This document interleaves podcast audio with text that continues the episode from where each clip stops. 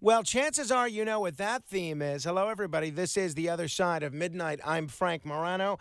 The Tonight Show has been around a while. It's had a lot of different hosts Jack Paar, Steve Allen, Conan O'Brien, Jay Leno. Uh, you got Jimmy Fallon now. But when you hear that theme song, it just stirs memories of three decades of late night television dominance by Johnny Carson. Johnny Carson, um, an unparalleled entertainer, an unparalleled broadcaster, not only for his ratings dominance, not only for the fact that he had something of a monopoly uh, on the late night rating success that NBC pioneered in the uh, 60s, 70s, 80s, into the 90s, but uh, because there was just something about Johnny Carson that inspired everybody else that came after him. Well, somebody who spends a great deal of time thinking about Johnny Carson, talking about Johnny Carson, and researching Johnny Carson is Mark Malkoff.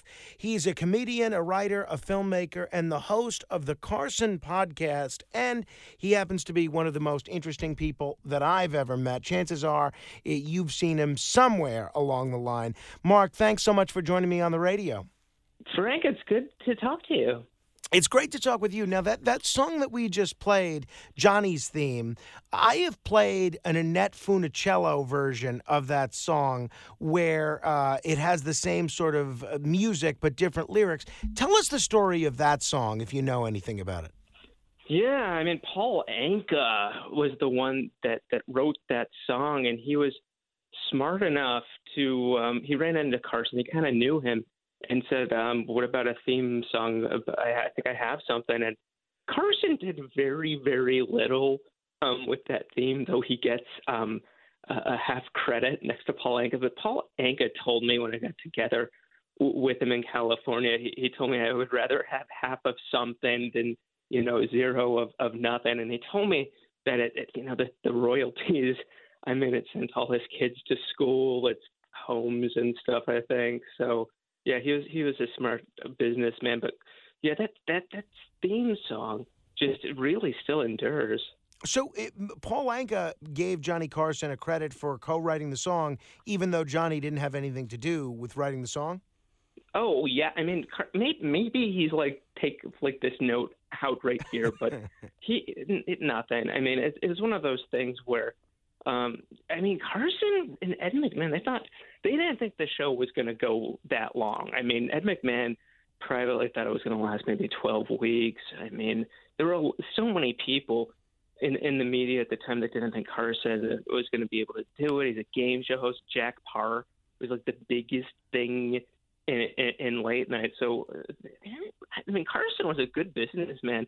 Just to, to, to and I would say maybe more lucky that he got his name on that thing because I mean they just not a lot of people had faith in him. I mean it was even after like the first year there was so many talks all over the newspaper about NBC wanting to replace him and yeah it, t- it took him a while until he really got the power and then NBC started really working for him. I mean it was yeah, he could do whatever he wanted, basically. those of us that came of age when Johnny Carson was already dominant, it's difficult for us to imagine a time where Johnny Carson wasn't considered sort of a king of late night. But describe that situation.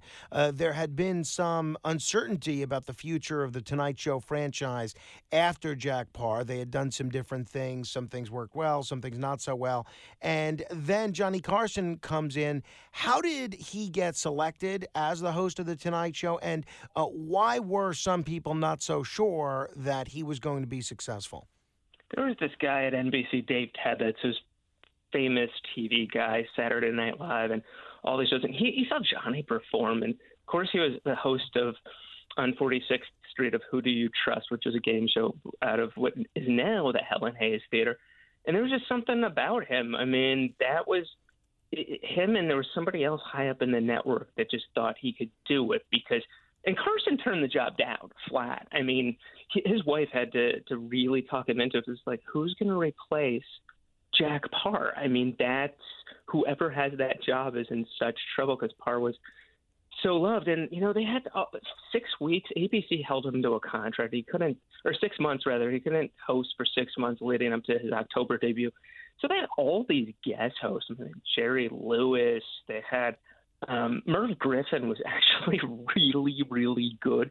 And there was talk internally of just canceling Carson and going with Merv. I mean, and it is one of those things when people see somebody as something it's it's uh, you know he's a game show host. Mm, mm. Um, doing something a little. It takes the public a little time. Like when Jon Stewart took over the Daily Show, it, it took him a year and a half. I mean, everyone was like, "Who is? This? We want Craig Kilborn," and the public it normally does not like change. But Carson was just so charming and figured out his way really quickly um, that the public really did take to him right away. But there was just there was definitely with the network and stuff. I think that there was just some questions and stuff if this was going to work. But by I would say like two years in or whatever, NBC um, knew that they had a superstar, and uh, Carson, as slowly as those years in New York um, went by, he got more power. I mean, he they gave him like this really small closet of a dressing room. It was disgusting. I mean, they they basically did whatever they wanted, and Carson had no leverage. But after a couple of years, he had all the leverage, and NBC was essentially working for him. I mean, he got control of the show back in 1980. He owned every the entire show, and it was just one of those things where whenever Carson would um, maybe I know it happened in the 60s and I know it happened in the 70s that he wasn't sure if he wanted to continue with the show. NBC was on eggshells because like who is going to replace. I mean, the likability factor sure. on that on Carson it was out the roof. I mean, the, the one thing people do not remember is when he his show was uh, in New York, especially. They got lots of uh, hate mail and a lot of just complaints that he was vulgar. They would write into the, the newspapers, their editorials and stuff, and just like, people thought he was dirty.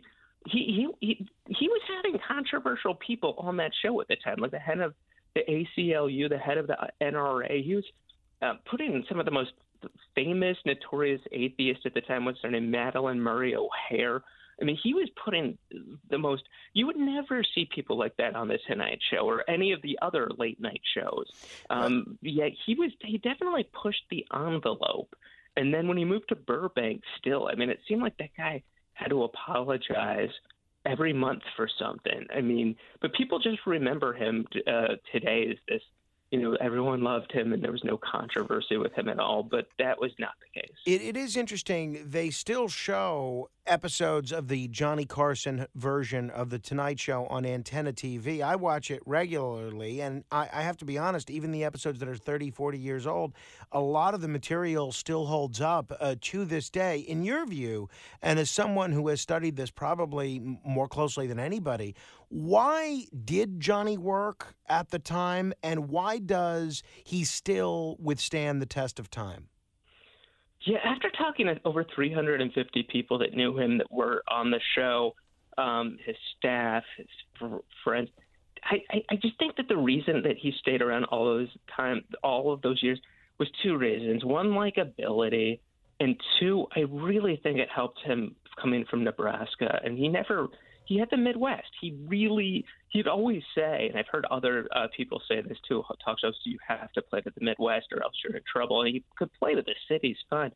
But if you notice, he was not wearing designer suits when he get out. Actually, the New York columnist would make fun of him for his attire, and he just was able to, um, and that was a genuine thing, come off, even though he was making re- I don't want to say a ridiculous amount of money, but they he was making um, so much money that the press would report on it and stuff, but he was still able um, in the public's consciousness consciousness to come off as this regular guy. And I mean, he he essentially was. I mean, he went in Burbank for a bunch of years. He would bring a a brown paper lunch.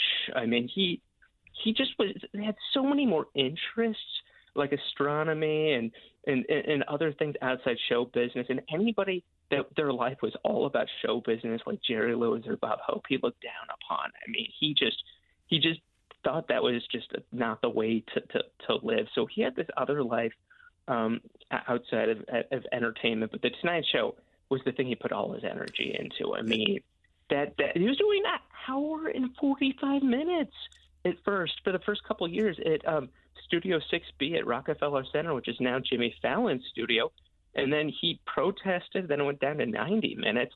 But think about that. Until 1980, he was doing a 90 minute show. I mean, it's, if you talk to any of the current late night shows, that, that, that job is so hard. I mean, it's it's one of the hardest things, but Carson was able to do it. But I mean, he said once David Brenner got his talk show canceled and came on Carson, and David Brenner's like, I, you know, that was a hard thing, and Carson's.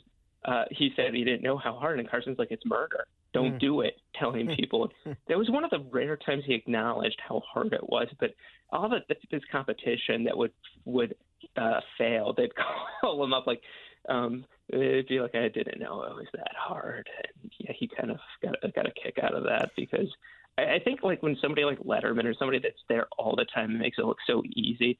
It's like people watching golf when Tiger Woods is golf and be like, I could probably do that, and the answer is no, you could not. So, uh, yeah, yeah, no, you said it. I, I, think you nailed it. I mean, uh, he made it look effortless in spite of all the effort that clearly went uh, went into doing it. it. Why? Tell me about if people just tuning in. We're talking with Mark Malkoff.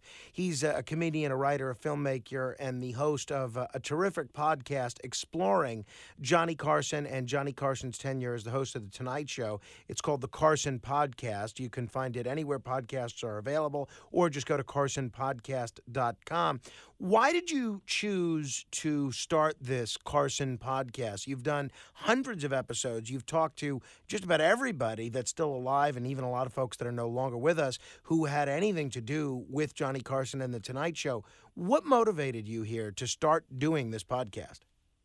I would say a bunch of reasons. First of all, there was just something. I was raised on entertainment from when I was five. Like I knew the cast of It's a Mad, Mad, Mad, Mad World. I knew Jonathan Winters, like Peter Sellers, from when I was a kid. And like how, how did you get to know show. Peter Sellers and Jonathan Winters as a child? They would show me. Um, dad, my dad would show me tapes of the Pink Panther of. of, of uh, oh, you knew of, them as personalities. You didn't know them. Oh, I didn't know them as people. I, I wish I was in the suburbs and knew nobody in show business, and anybody that was famous was like not a like a real person to me. I mean, it was three channels and maybe a, like an affiliate channel. But no, just I was growing. I was raised on good comedy. Carson was so likable. I didn't get the politics, but you know when I was seven or eight, but like he was just so good with the animals, with kids, with A-listers, and it was just like this fun party. But the, the thing that I just really shocked me is for somebody that famous as Steve Martin said something that was like the most recognizable, um, uh, uh, most famous person in America for whatever the years there was so little written about him. I mean, his friends were loyal. He didn't really talk too much about himself.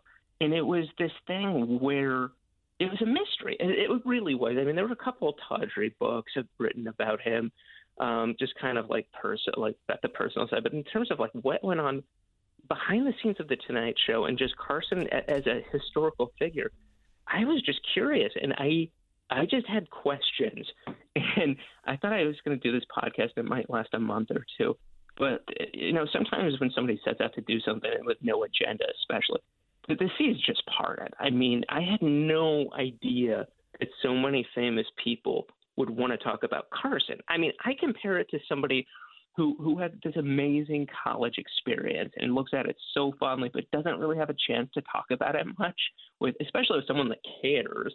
So, I mean, they were thanking me. They couldn't believe it. And a lot of times in interviews, you get these people that would just maybe, I don't know, they like a minute or two about Carson, but I was doing an hour, just two hours, just based on their um, entire all their Carson appearances. And people would cry to me, their eyes when if they didn't remember when I would say something they didn't remember, it was just like the look on their faces. I mean, um, it, it meant a lot to me, and I just I had no idea because he'd been retired for so long that there would be a listenership that people liked Carson as much as me. I had never met any. I've met people that oh I like Carson, but like not to the extent of the people that listen to the show. People just miss him, you know. I mean, he, he he's he was one of those people like you mentioned. If you go to his YouTube channel and look at the videos, a lot of that stuff, I'd say the majority is just as funny as it was 30 years ago, and that is extremely hard to do. Oh yeah, especially for a show where the monologue is ostensibly about current events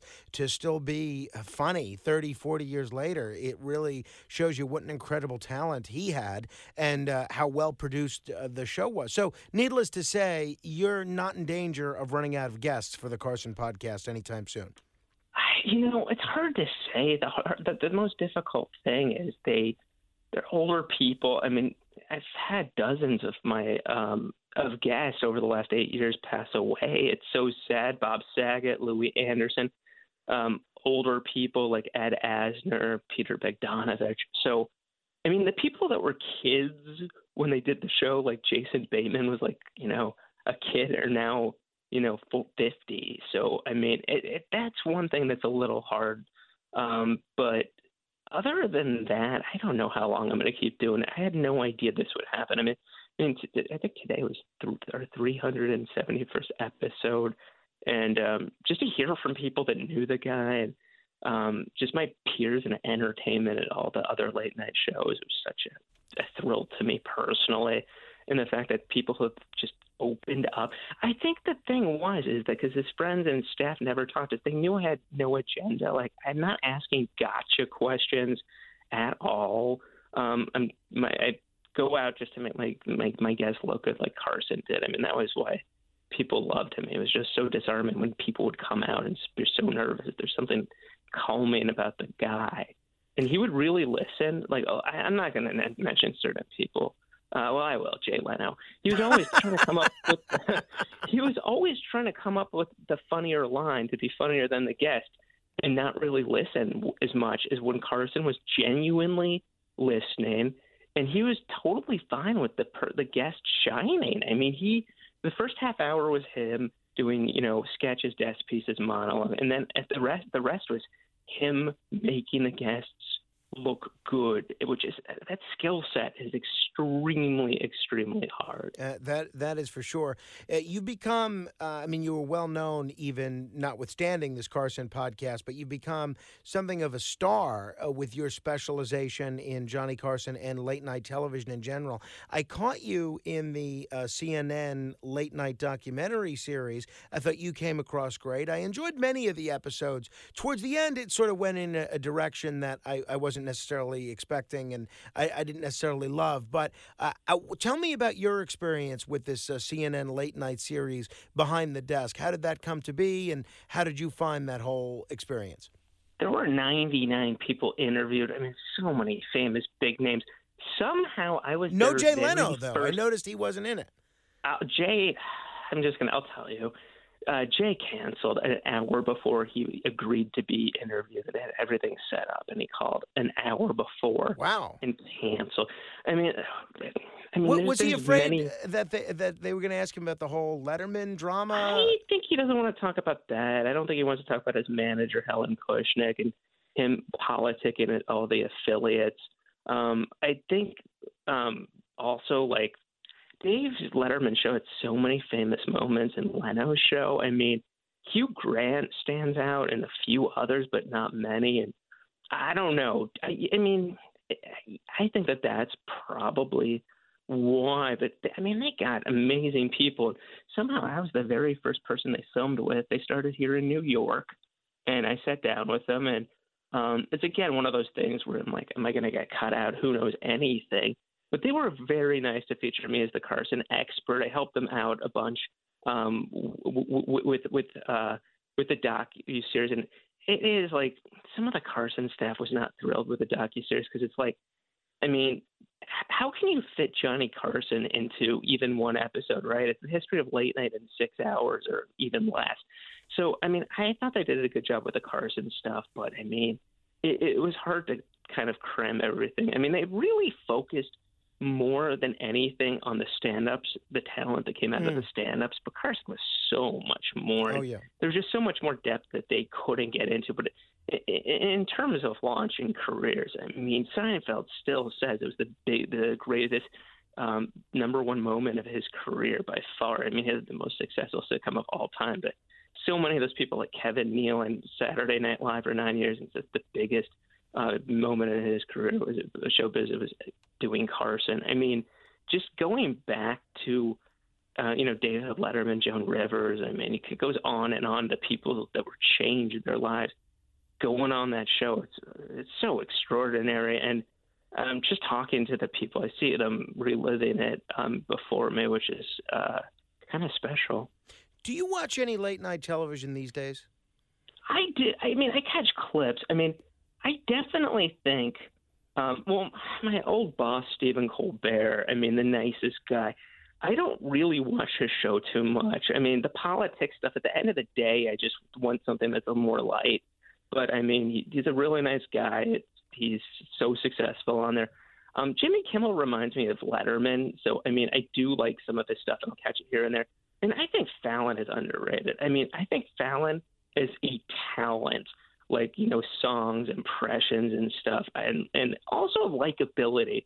Um, I think he's underrated, and I think that there's a good chance that he's going to come back. I really, really do. I mean, it's hard when you're number two, but everyone thought that Leno was done. Um, that Letterman Letterman was the biggest thing in television for the first two years, and Leno was getting his butt kicked, and he he came back and just proved everyone wrong. And I think I wouldn't be surprised, and I think Jimmy uh, Fallon can do that. It's just it takes time, and it definitely takes trying out some new things. Like Leno tried out some new things, and just outworking the person. But um, yeah, I mean it's different, right? Late night is just it's such a different um, outlet um, than when Carson w- was there. But I definitely think people like Seth Meyers, who I catch once in a while, is a really good listener um, and definitely is more of a conversationalist um, than some of the people. Um, but I think that they all have different strengths and everything's so fragmented. I mm. think. I mean, there's no way back in the day that somebody like Colbert could be like a host that could exist on late night and be successful and take sides. I mean, it just. I mean, it, it, Carson had his personal views. I mean, he was liberal against Vietnam, hated or despised Richard Nixon, but he just didn't think anybody at the end of the going to bed at the end of the day wanted anything too heavy. I mean, he yeah. no, made I, fun I, of the politicians, and he'd be great um, skewering the politicians and stuff. And but um, he just his whole philosophy was let's just entertain them. Yeah, well, I, I think that's uh, the kind of thing that uh, frustrates a lot of people who are looking for entertainment options these days. It seems like everything has become just so so political. My last question about Johnny, and then I want to ask you about one or two of the other things that you're up to, is oh, sure, whatever. Um, the you know when Johnny signed off, he did this farewell where he said, you know, I hope uh, if I ever find something that I want to do in the future, you'll welcome me into your home again. I'm paraphrasing. And so it has come to this. I uh, am one of the lucky people in the world. I found something I always wanted to do, and I have enjoyed every single minute of it. I want to thank the gentlemen who've shared this stage with me for 30 years, Mr. Ed McMahon, Mr. Doc Severinsen,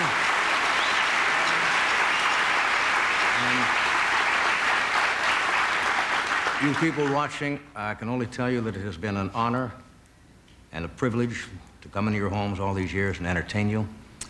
And I hope when I find something that I want to do and I think you will like and come back that you'll be as gracious inviting me into your home as you have been. I bid you a very heartfelt good night.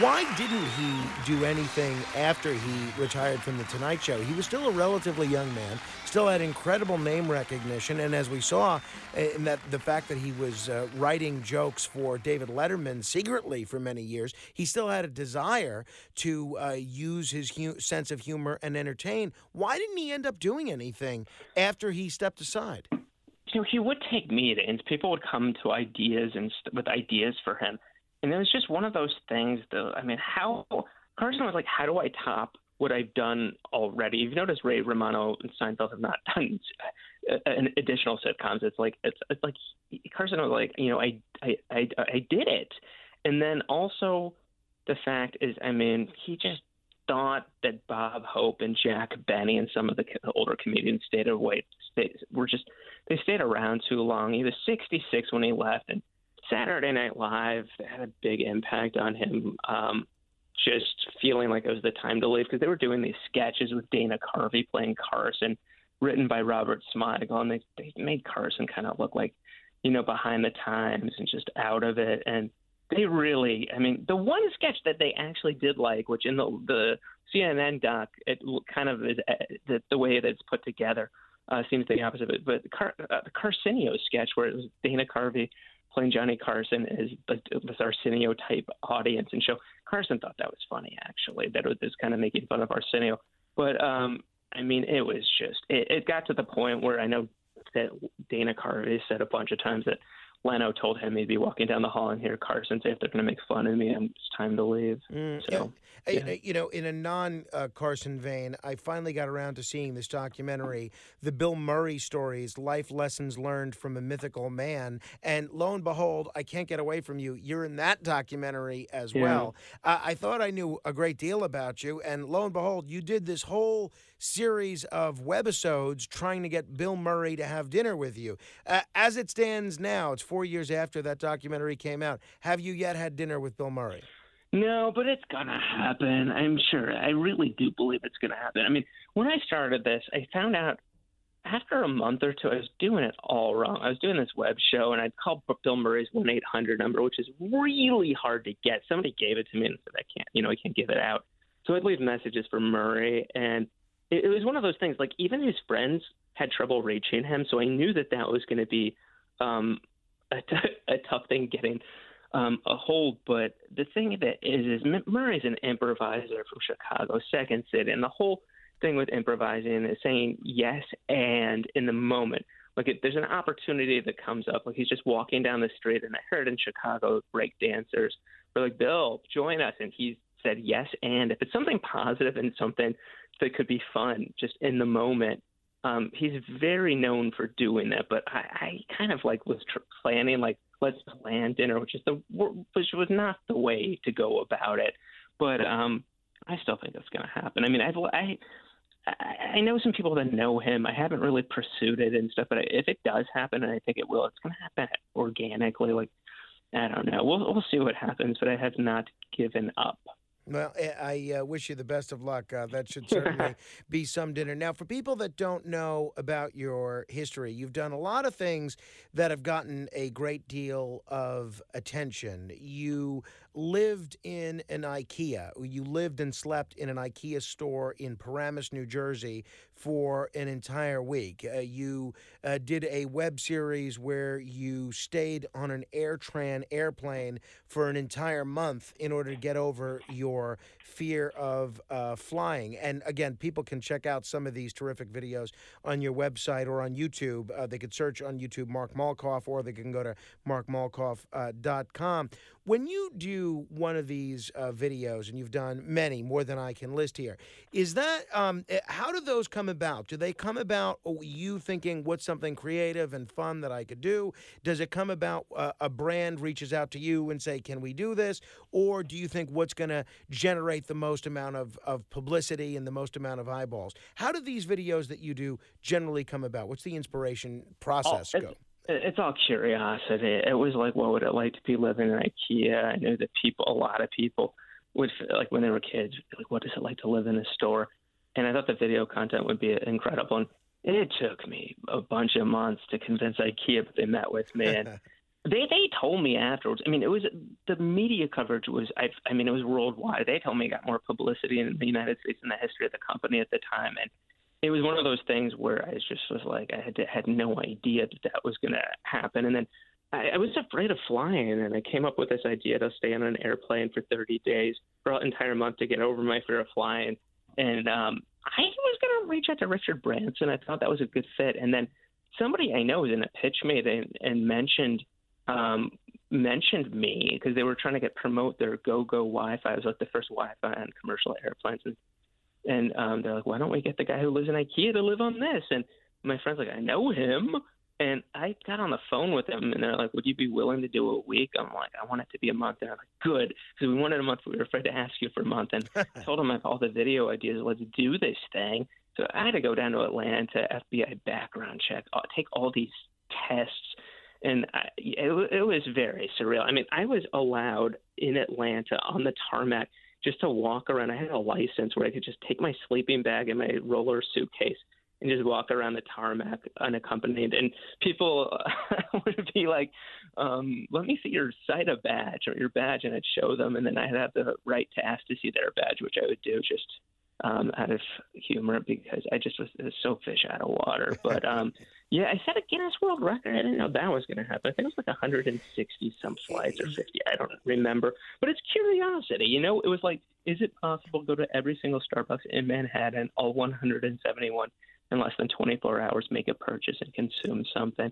It's just premises like that. Like I noticed also in New York City that the, the Apple store people were just doing strange things that had never been documented. And I wanted to see if I just did all these bizarre things, if they would let me in. They did. I brought a goat into the Apple store, Lincoln Center on um and I just was like kind of nervous. My wife especially was like feeling sick to her stomach. We were going to get in trouble, but we, we had a goat handler and we brought the goat in, and it was totally fine. I mean, that was my whole premise. Is like I was trying to do these outrageous things, and every time they were cool with it, and that video blew up. I mean, it got over a million views I, and a lot of media coverage. But it's, it's all curiosity. I mean, wild. brands would come to me and ask me to do videos, um, and I would do that. Those um, sometimes they I would really um, you know be into them like Skype came into um, asked me to do for their 10th anniversary a video where I talked to as many people on Skype, as many countries as possible,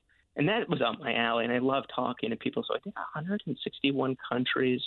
It was something like that. I mean, it was it was it was it was one of the hardest things ever, just in terms of the coordination and finding somebody in each country to do it. But that like especially because like people will be like you can't there's no way you can do this or this is impossible I, I hear that, and that stuff just it drives me more. I mean, I, I, I just hear from like people that don't know me well will be like, well, that's highly unlikely. The people that know me well and how I'm wired, they they never say that. But it, it definitely that stuff drives me to make this stuff happen. And and you know, with Skype, I could have gotten like 50 countries or 40, but I'm like, that's not it. We're not doing that. I'm going all out. And then, as I said, mm-hmm. Mark, you, you continually you continually impress me and amaze me. You're certainly one of the most Im- impressive and unique individuals I've ever met. I look forward to having you in studio sometime soon. Best of luck with everything you're doing.